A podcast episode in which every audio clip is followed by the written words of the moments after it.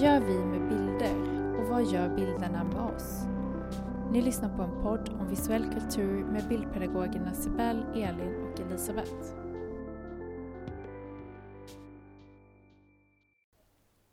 De senaste månaderna så har jag haft en ganska dystopisk känsla kring livet och samtiden kan man säga. Skön start. det låter tungt Elin, du får Ja, berätta mer. Nej men eh, dels var den här sommaren som var jätte, jättehärlig men det fanns ändå en, en underliggande hotfullhet i den här, det här varma vädret. Ja, det var jätte, jätte hett. Väldigt hett. Het sommar. Precis, och sen dessutom valet på det eh, och de debatter som har funnits i samhället. Eh, och jag minns i somras så en film som, som följde med mig hela sommaren. Eh, Melancholia. Har ni sett den filmen? Lars von Triers film Melancholia. Mm, med Ja, Kirsten jag, Dunst alltså jag tror inte att jag har gjort det Nej. Den faktiskt. är några år nu, Mm. tror jag. Några år gammal. Precis, men eh, den filmen i alla fall handlar om att en komet eller en meteor är på väg mot jorden och de upptäcker att den kometen inte, den kommer träffa jorden. Så att den handlar, hela filmen handlar om en förberedelse kan man säga inför undergången. Eh, och det har ju också varit ganska mycket debatter kring klimatet och vad kommer hända? Är vi på väg mot liksom civilisationens undergång? Kommer kommer vi lyckas vända den här klimattrenden? Eh, och då tänk, funder, börjar jag fundera lite på det här just hur vi föreställer oss det oföreställbara. Alltså situationer som vi helt saknar referenser till. Hur kan man liksom föreställa sig att civilisationen kommer gå under på grund av ett klimat, ett klimatkatastrof exempelvis? Översvämningar, oväder, Ja. istid. Precis. Och Zombies. Ja, och jag tänker det glappet. Zombies kommer också med Men klimatförändringar. jag tänker det, gla, det, det gla, tankeglappet fylls ju lätt upp av film, litteratur, eh, bilder, Fiktion. konstverk. Fiktion, precis. Och därför bestämde vi oss idag för att prata mer om dystopier, eller hur? Mm. Ja. Helt enkelt. Eh, för kanske kan vi lära oss någonting om vår samtid genom de dystopier som florerar i samhället också. Och vi tänker väl närmast på alltså, bildberättande dystopier och Precis. film framför allt. Som är ganska tydligt, alltså att det, det trendar väldigt hårt just eh, filmer, storfilmer som handlar om olika dystopiska scenarier. Och serier. Serier skulle Ja, jag säga ännu det mer. också. Ja.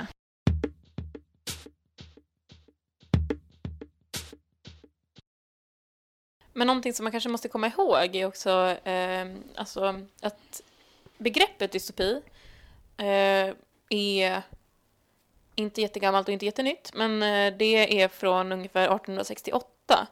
Alltså intressant att tänka på är att eh, ordet utopi kom redan 1516 eh, med boken Utopia, men... Eh, Thomas More. Yes.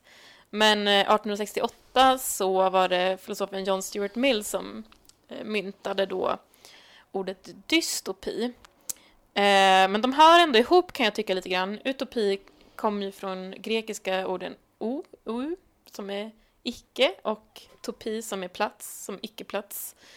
Eh, Så det är ju liksom båda två icke-platser kan man säga. Eh, Men det finns ju någonting lite cyniskt i att kalla en utopi för en icke-plats.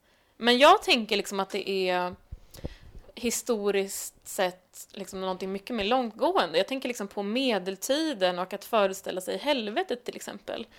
Eh, som en slags dystopisk plats. Och eh, jag tänker på Hieronymus Bosch, Lustarnas trädgård. Eh, då är det både himmel och helvete. Eh, Albrecht Dürer har också en eh, målning som heter Apokalypsen. Eh, så det kan ju kännas väldigt aktuellt just nu, men det kan ju vara bra att tänka på också att dystopier kommer ju och går och kommer oftast när det är lite oroligt i världen. Jag tänker lite på så här eh, jag läste någon artikel om kjollängder typ och att så här i, i typ lågkonjunktur så är det typ långa kjollängder och högkonjunkturer är korta och så vidare. Men det är lite samma med dystopier, att när det är oroligt i världen så eh, kommer det fler. Mm. Men jag tänker också att dina exempel är ju många just så här, alltså om man tittar långt bak i tiden, vi har, vi har varit kristna i Sverige och eh, eh stor del av västvärlden i eh, 2000, nej inte 2000 år, men 1000 år i alla fall. Och att den eh, kristna föreställningsvärlden också, vad heter det, baseras mycket på alltså, undergång. Med, ja, du tog upp helvetet, vilket inte beskrivs så jättetydligt kanske i Bibeln, men ändå att det är en förestående undergång och att det nu var vi ju väldigt präglat kristna i våra kulturuttryck på Hieronymus Boschs tid och sådär, men att det också präglar vår tid idag mycket mer än vi tror. De berättelser som berättas eh, präglas av att vi hela tiden tror att vi klarar oss så här långt, men klarar vi oss till nästa steg, någon gång kommer katastrofen, vilket egentligen är ganska deppigt så. Men att det förtätas ännu mer i vissa eh, vissa samhälleliga lägen, till exempel andra världskriget, när man var mycket ja, oro såklart. Men varför har vi så mycket dystopier idag då, kan man fråga sig. Nej, men jag tänker att um, eh, men i, början, i mitten av 1900-talet så hade man ju också ganska mycket, alltså det, alla de här Kallocain, eh, 1984, den typen av böcker kom Amiara. ju. Precis, kom ju under det tidsspannet. Och att det handlar mycket om att man plockar upp så här, eh, eh, samtida fenomen och det var ju efterkrigstiden. Och de eh, författarna hade ju mer så filosofiska och sociologiska frågor som vad är fri vilja? Eh, när övergår en nödvändig eller välvillig samhällsplanering kopplat till diktatur?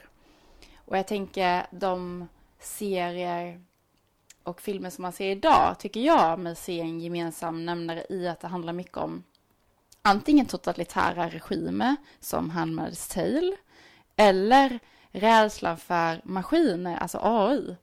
När maskinerna kommer och eh, tar över. De senaste åren så har det kommit film på film som handlar just om AI, den här jättegigantiska överhjärnan som liksom tar över och förtrycker.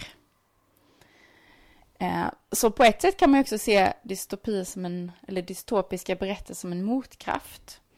Eh, och att de skapar hopp om någon slags förändring.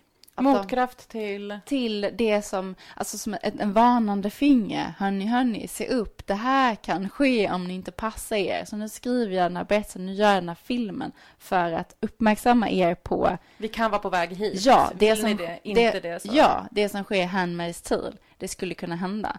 Se till och shapea upp nu. Och där har vi en total eh, regim som förslavar kvinnor, kvinnor. kan man säga. Väldigt Precis. kortfattat. Väldigt kortfattat. Precis. Så på ett sätt kan man säga att det finns en paradox då egentligen att kanske varje dystopi egentligen vill hjälpa oss eh, innan det går åt helvete. Ja, precis. Och att det också kan vara en tröst, tänker jag. Att det kan eh, vara som en, eh, vad ska man säga, en... Eh, det kommer ut någonstans. Eh, jag tänker liksom att eh, det är ganska vanligt att barn och ungdomar får läsa dystopisk litteratur i skolan, så speciellt i typ högstadiet, gymnasiet. Och att det kan vara ett sätt liksom att eh, kanalisera ångest och oro också för liksom en värld som känns för stor för att man ska kunna greppa den. Eh, men det här är ju inte heller liksom enskilt bara för barn och ungdomar. Jag kan ju också känna det här att det ibland så är det ogreppbart och då blir eh, dystopier eh, nästan en tröst på något vis. Att i alla fall kunna få en bild på det. Eh, eller sätta ord på det beroende på hur man för dystopier finns ju både i text och i bild såklart. Hantera någon slags rädsla som en ventil. Mm. Och just det som du var inne på, jag tänker på Terminator-filmerna och de är ju lite, har några år på nacken, men så mm. AI-intelligens och mm. ja, maskiner som tar över. Att eh, om man tänker vardagslivet så är det ju alltså det är nästan lite tabu att säga så här, jag är rädd för den tekniska utvecklingen. Jag tycker det går för fort. Jag vill inte att det ska bli så mycket mer teknisk utveckling. Alltså man låter ju så fruktansvärt bakåtsträvande, i alla fall vår generation, kanske mer något om man är lite äldre, men att så här, det, det är ett big no-no. Vi ska inte vara rädda för teknik. Vi ska hoppa på det senaste, vi ska köpa de nyaste, modernaste, smarta klockorna och alltihop. Men någonstans kanske vi är lite rädda och det sipprar liksom ut i populärkulturen där liksom vi skapar de här berättelserna över hur artificiell intelligens tar över oss och förslavar oss eller vad det nu kan tänkas vara. Att det blir också som ett avslöjande att så här, vi låtsas att vi bara tycker det är jättekult och häftigt med teknisk utveckling men någonstans inom oss så är vi lite rädda. Ja, jag undrar liksom, jag tänker på, det du säger nu det är ju att, att eh, det kan låta lite mossigt. Och jag tänker liksom att så här, är dystopier liksom av naturen konservativa? Är alltid poängen att det är att man blickar bakåt, att det bakåt är dystopier, eller nej, är utopier? Eller liksom, finns det någonting konservativt över dystopin? Alltså jag tänker spontant att det är tvärtom. Alltså det är ju ofta det är ett framtida scenario på det sättet. Men du menar att lite det här att det var bättre förr? Ja, för jag undrar vad, vad moralen är liksom. Precis, för att allting är ju lite så att som vi lever nu så kommer det bli så här och så här och det är inte bra. Jag tänker som Black Mirror är ju ett eh, exempel på en serie som är väldigt mycket så också. Eh, som tar upp alla negativa sidor av eh, eh utveckling, speciellt teknologisk utveckling. Um, för jag ser det lite som att uh, utopi och dystopi går hand i hand. Och att, uh, att välja den dystopiska skildringen är att alltid liksom ha någon inbyggd konservatism i, i skildrandet. Jag tänker att man, man skulle kunna uttrycka det så, för att det är ju på något sätt, alltså jag tänker att en dystopisk berättelse har ju stoff från verkligheten, alltså en utveckling, som du var inne på Elin, att vi är på väg någonstans och då visar man, är vi, det här är utvecklingen, vill vi hamna här? Och då kan man ju kalla det konservativt att nej, vi vill stoppa det och backa utvecklingen eller bromsa eller så. Men jag kan också tycka att det är lite taskigt att kalla det, alltså det kanske snarare är bara liksom eh, en slags eh, välbehövlig eftertanke. Måste vi alltid, alltså återigen det här med att vara rädd för teknik. Jo, det kan ju vara måste en vi alltid omfamna allt och bara spurta framåt? Utan, ja, man kan kalla det konservatism eller man kan kalla det eh, eftertanke. Jo, men ja, okej, nu kanske jag byter, byter hållning i det här, för jag, jag kan förstå också att det är Eh, kanske mer en slags kritik som handlar mer, mer om att inte ge en alternativ en alternativ handlingsplan som är konservativ. För jag tänker konservatismen handlar väldigt mycket om att eh, ge en alternativ handlingsplan som är bakåtsträvande. Men det kanske inte alltid är fallet i dystopier heller. Så jag tar tillbaka det där. jag bara slängde ut någonting. Men det är det som är härligt, att prova, prova tankar liksom. Ja. Jag tänker på ett, ett, ett äh, exempel som jag tycker är lite spännande just för att fiktionen har på ett sätt påverkat eh, verkligheten, och göra situationstecken. Eh, V för Vendetta, seriealbumet som också har filmatiserats. Eh, som handlar om eh, en man som gömmer sig bakom en Guy Fawkes-mask. Och Guy Fawkes var ju en konspiratör på riktigt som försökte spränga eh, engelska överheten. Eh, och just i filmen så är det en, en ganska så här stark scen när alla i staden går ut på gatorna med de här maskarna. Guy Fawkes-masken, som en symbol för att man står upp för överheten. Det är ett ganska så här, eh, totalitär, en väldigt totalitär regim som de lever i och folk är väldigt förtryckta och den här Guy Fawkes då eh, ses som någon slags räddare. Och den här masken har ju sen också blivit en symbol i vår samtid, alltså i verkligheten, för någon slags eh, motstånd. Och den här nyckelscenen då när alla går ut som en anonym massa med samma mask. Eh, jag tänker på den här gruppen Anonymous som gör olika aktivistgrejer bland annat på nätet. Eh, många många vad heter, demonstrationer så bär ju folk den här masken. Och det tycker jag är lite intressant när liksom fiktionen och filmens berättande har liksom tagit en del i sam samtiden på något sätt. Ja, precis. Jag har också så här, bara idag såg jag nyligen då hur den här också approprierats av alt-right-rörelsens meme. De är ju väldigt verksamma inom meme-kultur. Eh, men då såg jag liksom en, en bild av eh, Julian Assange, eh, liksom det halva ansiktet var Assange och halva var Guy Fawkes-masken. Och att det också handlar lite om eh, antimedia-mentaliteten som är ganska eh, kanske tydlig inom alt-right-rörelsen. Och eh, menade då på att, ja men då liksom approprierar man den liksom symbolen som en slags, som man kanske tolkar som någonting liksom som eh, nu gör vi motstånd, någon slags vigilante-tänk liksom. Eh, mot, mot då media som man då svartmålar. Men skulle man kunna se alt-right eller alternativ höger meme som någon slags dystopi? På Mm. ett sätt. Alltså tillsammans, inte enskilt, men tillsammans berättar de om en framtid som, som är fruktansvärd och vill varna folk för den. Ja, jag tänker också på ett avsnitt som vi gjorde nyligen också om eh, eh, Finspångsmimesen. Men där är det väl lite så otydligt vem det är dystopi för någon och utopi för någon annan. Precis. Eh, men precis, att, eh, jag tror att man jobbar, kanske inom alt-right memesen, så jobbar man också med eh, ett dystopiskt bildspråk.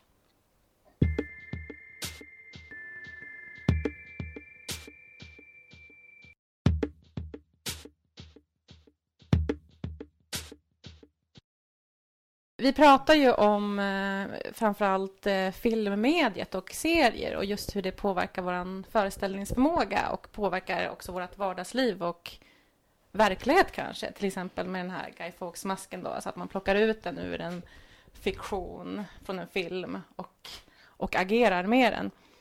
Eh, och Då kommer jag bara tänka på ett annat exempel som jag tycker är lite roligt med min syrra skrev på Facebook häromveckan. Um, ja, men ni vet, så här, statusuppdatering. Det är inte så många som, i mitt flöde som brukar skriva så mycket så här personligt, men hon brukar göra det. Och då skrev hon att eh, när hon slår när hon ska laga mat och slå på fläkten och plattan med olika reglage så brukar hon leka att hon är så här en eh, pilot. som slår på så här olika reglage för att få lite mer så här action i sin tillvaro. Och så var frågan så här, vad brukar ni göra för att så här, få lite mer actionkänsla i er vardag?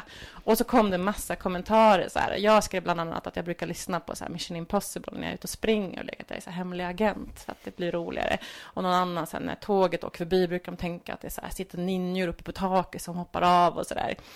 Och jag tycker det blir så tydligt hur eh, vår fantasi, vår föreställningsförmåga präglas väldigt starkt av Ja, av väldigt mycket, av allt vi matar hjärnan med såklart, men filmmediet är ett väldigt starkt medium och jag tror att de, jag har ingen statistik eller så på det här, men jag skulle nog vilja påstå att det är, det är väldigt populärt att titta på film. De flesta gör det. Jag tror att det är fler som tittar på film än Nej, det vågar jag inte säga. Jag tänker läsa böcker. Men att eh, vi jobbar ju för att elever i skolan ska läsa. Men jag tror inte vi behöver jobba så hårt för att de ska se film kanske. Um, så, att, så att film är ett väldigt starkt medium med musik och det narrativa, scenografi, alltså allting som bygger upp filmen gör att vi påverkas och får en stark upplevelse och hur det påverkar vår föreställningsförmåga. Uh, och vår uh, våran förmåga att uh, fantisera.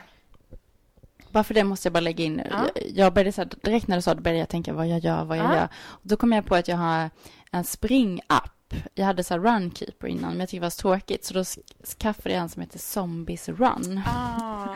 Där man är ute och går i skogen och så högt flyg så hör man så här flåsande zombiesar.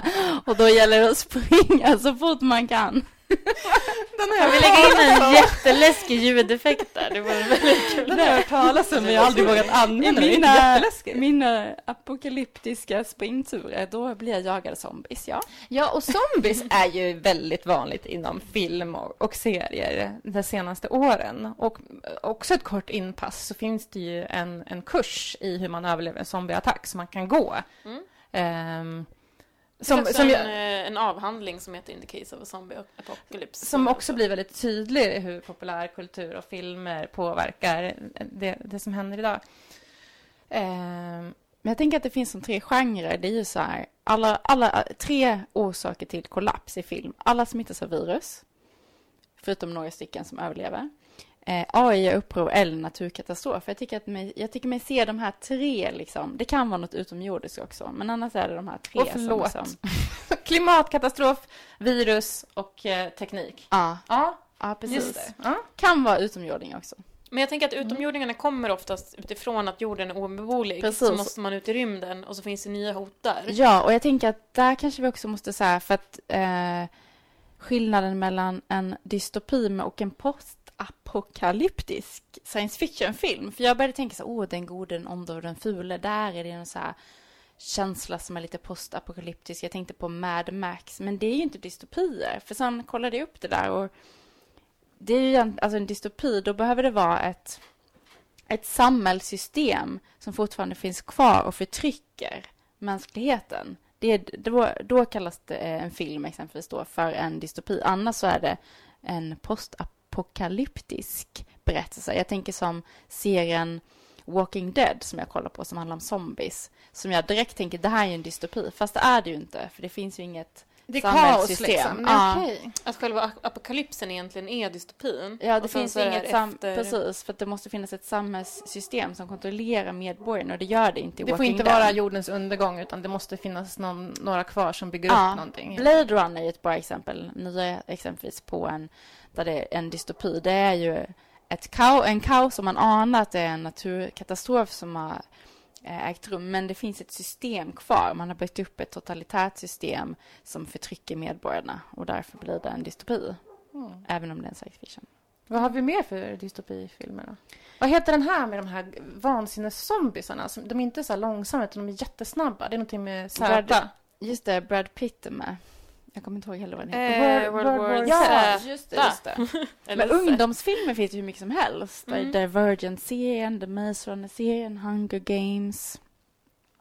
Jag började kolla på en igår som hette en dansk serie, bara för att vi skulle prata om dystopier. Men jag skulle säga nu att det är inte heller en dystopi. Eh, mer en postapokalyptisk film som handlar om regn. Det börjar regna och så är regnet giftigt och alla människor svettas av ett virus och typ dör, förutom kanske fem pass. Och eh, det är så det har börjat. Förmodligen kommer det finnas lite mer överlevande. Eh, men det påminner lite om Walking Dead, fast utan, utan zombies. Men en annan genre jag tänker på också, som hänger ihop med det här lite grann, tänker jag på ett sätt, är ju att superhjältefilmer har blivit så starka igen. Mm. Ehm, och det tänker jag också beror på att man vill gärna ha det här hoppet kvar, att vi så vill bli räddade. Eh, och den senaste Avengers-filmen, Infinity Wars, har ni sett den? Nej. Den var ganska så annorlunda eh, av hjäl- superhjältefilmerna. Du är Eh, insatt, Elin. ja, jag är lite svag för, jag är väldigt svag för den genren, måste jag erkänna. För där är egentligen, eller den här filmen så är Thanos skurken, eh, huvudperson. Men man kan lite grann sympatisera med honom för att hans, det han vill, det är att han vill skapa balans i universum. Han menar att universum är överbefolkat och att det är kaos. Så det han gör är att han åker från planet till planet och avrättar hälften av befolkningen. Och han gör det helt slumpmässigt. Det, spelar ingen roll om du är fattig eller rik eller vad du jobbar med. Utan han bara så här, han dödar hälften för att andra hälften ska leva. Och så handlar det om att han letar efter då en, en, eh, en, ett antal kraftstenar som gör att han ska kunna eh, förgöra halva universums befolkning med bara ett fingerknäpp. Och nu är det en sån här spoiler alert, men det slutar ju med att han lyckas med det. Och så suddas hela eh, halva befolkningen ut. Och så sitter han i slutet i så harmoni och tittar ut över så vacker natur. Men varför vill han döda hälften av... För att skapa, han, eh, för att skapa, ja men jag Det tänker är för lite många människor. Ja, det är för många människor. De suger ut alla naturresurserna. De, ehm, ja, jorden kommer inte överleva. ehm, eller universum kommer inte ens överleva. Så då tänker han, eh, tänker han att det är lika bra att vi, så här, vi tar bort hälften och så börjar vi om från början. Och jag tänker lite så här, jag läste någon artikel som handlade om ehm, om ett sätt att rädda eh, klimatet är ju att folk slutar föda barn. Eller att begränsa barnafödandet, vilket det, är en att- ganska kontroversiell och cynisk tanke, men att Skaffa barn är ju bland det mest eh, miljökrävande Ja. man kan göra. Så att, att, att man kanske skulle kunna gå så långt att man säger ja, men ett barn per... Så att jag tänker att Ja, det har där... de ju gjort i Kina. Så att det är Ja, inte så. så jag tänker att där, även där har vi någonting som ändå kommer från samtiden. Thanos idé av att så här, utplåna halva... Ganska kontroversiell eh, åsikt, Elin. Men...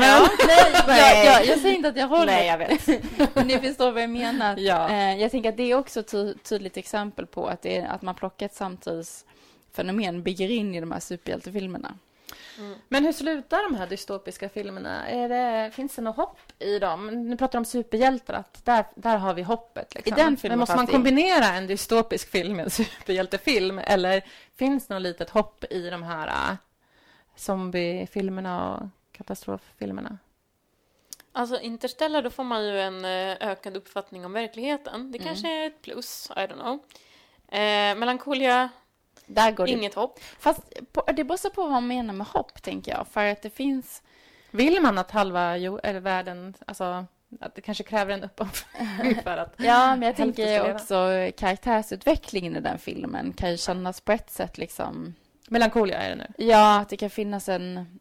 Det är ganska intressant, eh, för det är två systrar det handlar om. Var ena systern är extremt kontrollerad, gör allting rätt, eh, lever ett väldigt stressigt liv, medan den andra systern drabbas av depressioner. Och ju närmare undergången de kommer, så desto, då byter de liksom plats. Eh, så att hon som här, eh, har den här depressionen blir friskare och friskare på ett sätt och mer lugn och den andra kontrollerad som lever ett perfekt liv får mer och mer panik. Ehm, att det finns någon, ja det, det blir liksom en, en, ett skifte. Mm. Så jag tänker att det kan finnas hopp i det lilla i sådana filmer och vissa slutar ju lyckligt. Eh, vissa serier som Walking Dead varar för evigt, så det vet man inte. um, men Handmaid's Tale är ju en väldigt mörk dystopisk berättelse. Har ni sett den? Mm. Jag kollade på sista, alltså andra säsongen avslutade jag häromdagen. Faktiskt. Och jag tycker den har varit, nu ska, nu ska vi inte, vi kanske inte ska spoila alla vi pratar. Nej, vi har redan spoilat några, vi kan ha uppnått Men eh, jag tycker man har, ja jag fick kämpa ganska hårt med den och man väntar på den här starka revolutionen, gör man. Eh, och man får ju lite då, men det blir konstigt om vi inte kan prata. ja, men det är ju ett väldigt tydligt exempel på en dystopi. Mm. Och också tydligt exempel, tänker jag, på ett, ett varnande finger. Eller Eh, alltså just att det finns politiska krafter som vill inskränka kvinnors eh, inflytande eller, eller jämställdheten i- helt enkelt i samhället idag. Och till exempel om man lever i Sverige då så är det ju många, man tar det för givet att våra, det var våra, ja vad kan det vara? Alltså det är bara några generationer tillbaka när man liksom, kvinnor eh, kämpade och fick ge sitt liv för att vi skulle få rösträtt och, och hela den här rätten till sin egen kropp och aborträtt och allting. Och att det håller på att äventyras. Och eh, det här tycker jag är ett väldigt tydligt budskap att det är en väckarklocka. Att eh, de har dragit scenariot väldigt hårt till att vill vi tillbaka, inte till hur det har varit förr för kvinnor i Sverige eller andra länder idag, eh, liksom, eh, ja, förr det här eh, hemmafru-idealet eller, eller så, utan ännu värre. Vi kanske inte går tillbaka till historien, för den kanske inte upprepas på exakt samma sätt, men det kanske blir en ny stöpning av vår gamla historia, en kanske värre till och med. Och att om vi nu har svårt att föreställa oss det här, så hjälper serien, filmen oss att föreställa oss det här för att sen kunna agera i verkligheten och se till att det inte sker. Och på det sättet så har ju filmen en fantastisk makt men jag att måste påverka oss. säga en grej kring den också, för den här har ju tagits upp ganska mycket i poddar på senare tid. Sådär. Eh, och att eh, den eh, idealiserade världen där, som, som framstår som den fria världen, är ju också en kapitalistisk värld där eh, det handlar om att kvinnor är fria, fast liksom för att de får sminka sig och köpa kläder och eh, alltså det är ju bara olika former av liksom att vara fången i ett patriarkat. Så jag tänker att det ändå är ehm, ett exempel som jag har hört en annan podd tagit upp. Och då har jag ett Eh, citat på det. Får jag kasta det? Som jag tyckte passade så Kör. bra. Nej, men jag läste, det var en slovensk, tror jag det var, kulturkritiker, Slavoj Zizek, tror jag att han hette, eh, som sa att idag är det lätt att föreställa sig mänsklighetens undergång än ett nytt samhällssystem. Det är lättare att föreställa Ja, sig. mänsklighetens undergång än ett nytt samhällssystem. Och jag tänker utopin där också att att vi, alltså det går knappt att föreställa sig ett annat system ens i, än det här kapitalistiska systemet. Det, Nej, och ju, att det skulle vara liksom eh, det går liksom inte att skildra. Av frihet liksom. Men jag tycker liksom att båda delarna är ganska sexistiska liksom. Att det är... Och det har jag också reagerat ganska Mm. starkt på när jag sett eh, andra science fiction-filmer. Att de har varit så sjukt patriarkala fortfarande. Alltså man, man målar upp ett framtidsscenario som är så här helt, det är bara fri fantasi, det kan vara precis vad som helst för vi har släppt det här samhället och vi har byggt någonting helt annat. Varför väljer man att ha samma så här patriarkala struktur? Men att det är så svårt att eh, föreställa sig någonting annat. Alltså vi, det här med fantasi, det är ju ett kapitel för sig, hur vi bygger upp nya tankar. Och generellt, vi kan inte tänka saker som vi inte vet. Vi kan bara tänka det vi vet. Och det vi vet, det är saker som vi matat vår hjärna med. Det är andras fantasiprodukter. Exakt. Och sen så beror det också på vem som gör serierna och sådär.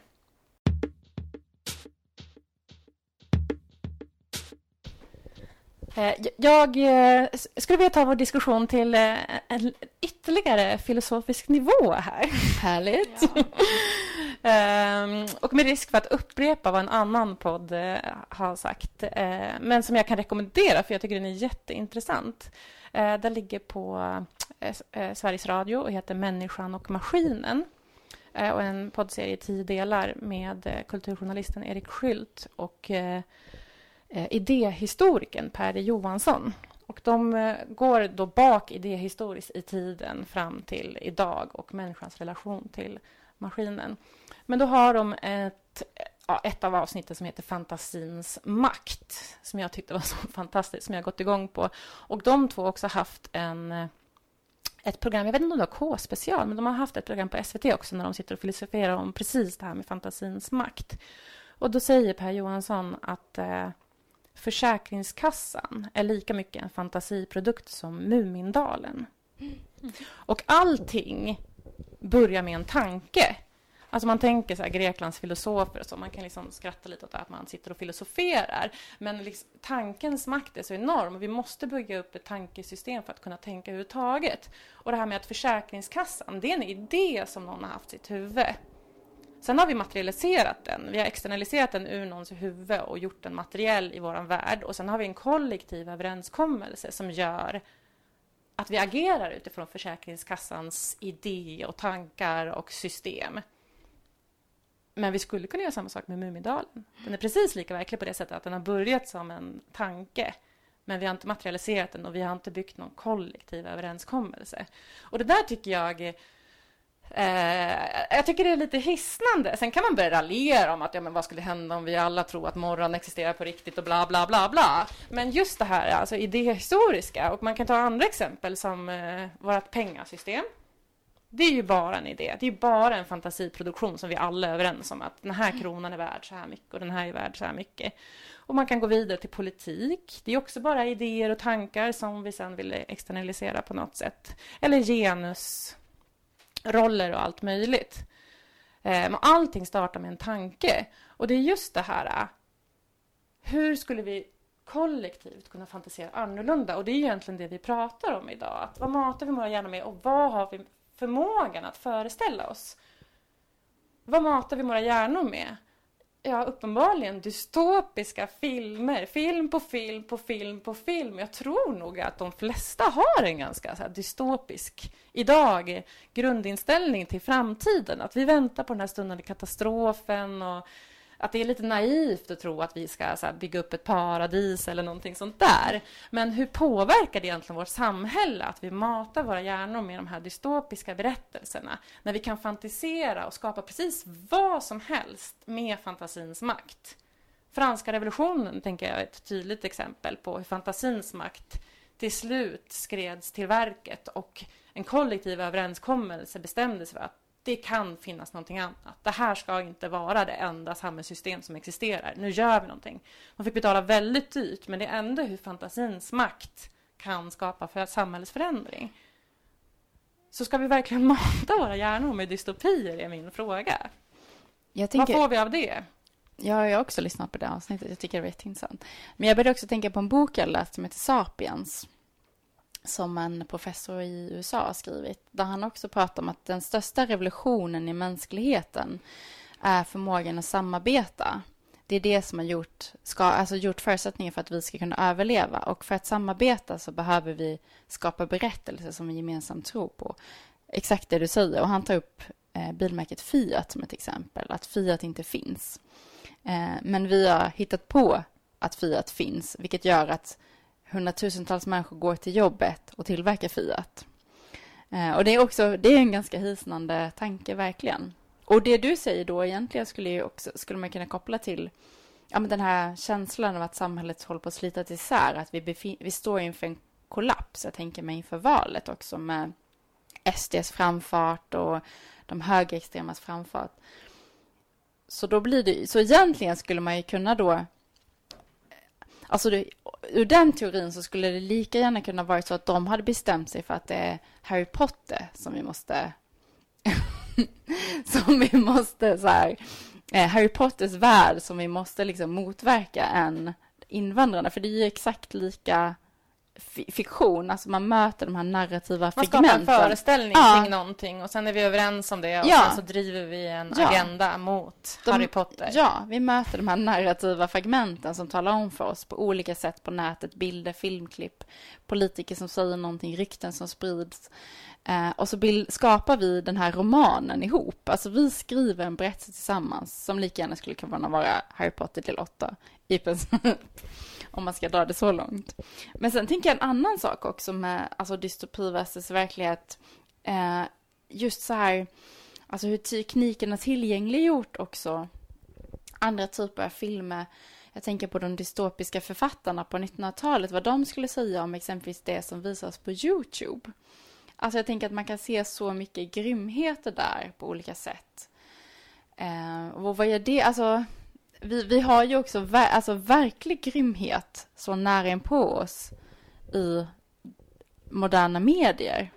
Och det tänker jag också liksom, hur förhåller det sig till dystopi och vår förmåga att föreställa oss verkligheten? Förstår ni vad jag menar? Mm. Jag tänker liksom den här utvecklingen har gjort att idag kan jag se en halshuggning på YouTube, vilket jag inte kunde på liksom 1940-talet. Vem som helst kan se det här. Vi har koncentrerat oss ganska mycket i det här avsnittet kring filmiska berättelser, ah. men att man kan ju definitivt bredda det till medier. Vi skulle nästan kunna ha ett eh, eget avsnitt bara, alltså just jag tänker, ja men både Youtube-klipp och allting som kan tillgängliggöras i, i sådana kanaler. Men också så här, vad media rapporterar om. Ja. Alltså att, att, att det är så stor del av befolkningen som är otrygga och rädda idag. När stati- brottsstatistiken visar att eh, vi aldrig, vi behöver aldrig behövt vara, kunnat vara så trygga som idag. Grovt brott ökar mycket mer, men till, till vardags, gemene man behöver inte vara rädd. Men varför möts vi av så mycket otäcka nyheter. Ja, är det också, det kan man också diskutera, mm. varför vi ska rapportera om allting negativt. För vi rapporterar inte om allting positivt. Det blir liksom bara mesigt att sitta och läsa om härliga historier. Ja, men jag det är lite nyhetens att, eh, ja, funktion. Liksom. Ja, men jag tänker, jag tänker även när vi pratar om filmiska dystopier, om man tänker på liksom berättandet i, en, i ett större perspektiv så, så kan man säga, skulle man kunna säga liksom att alltså alla de här narrativa fragmenten som berättar samma sak om kollapsen tillsammans skapar en dystopi i vårt huvud. Förstår ni hur jag menar? Mm. En dystopisk berättelse. Mm. Så på så sätt funkar det ju filmiskt på samma sätt. Om jag är en person som googlar runt mycket och kollar på konspirationer, eh, ser ett visst typ av memes, läser tidningar, kollar på... Så vi, använder vi filmens dramaturgi i ja, vårt huvud och skapar en berättelse? skapar en dystopi som... själva. Mm, mm. För vi är vana att det är så berättelser är uppbyggda, i en dramaturgisk kurva som och så placerar ja, slags avrundning. Och så, och så placerar vi oss in oss själva och våra medmänniskor och familjemedlemmar i den här fiktionen. Liksom. Vi, vi, vi kan ju referera till vårt tidiga avsnitt. Vad hette det när, när Trump placerade sig i en Ja, just det. Trump en påhittad, och Finspång. Ja, det var, det var vårt, vårt eh, senaste, nej, näst senaste avsnitt. Avsnitt åtta mm. var det. Nej, avsnitt nio. Eh, men, men att vi präglas så mycket av filmens berättarspråk, filmens dramaturgi eh, och eh, just ja, men filmens, hur en berättelse är uppbyggd. Och det är ganska häftigt att då bygga upp en fiktion, till exempel göra en trailer om sig själv i ett så här stort drama där man själv är hjälten. Men eh, vi, vi, vi gemene man kanske inte eh, vi kanske ska bygga upp mer, mer sådana berättelser i våra huvuden där vi är hjältar och inte så här en bifigur där vi så tillsammans med vår familj går under i någon slags dystopiskt drama i någon översvämning av Stockholm. Vi kanske kan lära oss lite mer av Aven- Avengers helt enkelt. Vi, vi vill ju inte att man ska sluta titta på dystopier. Det är ju ganska triggande på flera sätt, tycker jag. Alltså jag gillar själv sådana filmer, så här Ja, äventyrs-actionfilmer. Så det är väl inget fel med det, men det kan ju vara värt att reflektera över hur det påverkar vår föreställningsförmåga. Men jag tänker att det kan finnas något läkande i att kolla en dystopi, tänker jag också. För det finns ofta ett hopp i det. Alltså, den mörka framtiden man kan föreställa sig, hur mörkt man än... Ja, men att i de flesta filmer så finns det ett hopp. Jag tänker att det kan vara ett, ett sätt att bearbeta. Jag tänker att det kan vara ett sätt att hila sig själv och den ångesten och oron man känner, att få en stund och bearbeta det. Ja, men det finns ändå positiva krafter.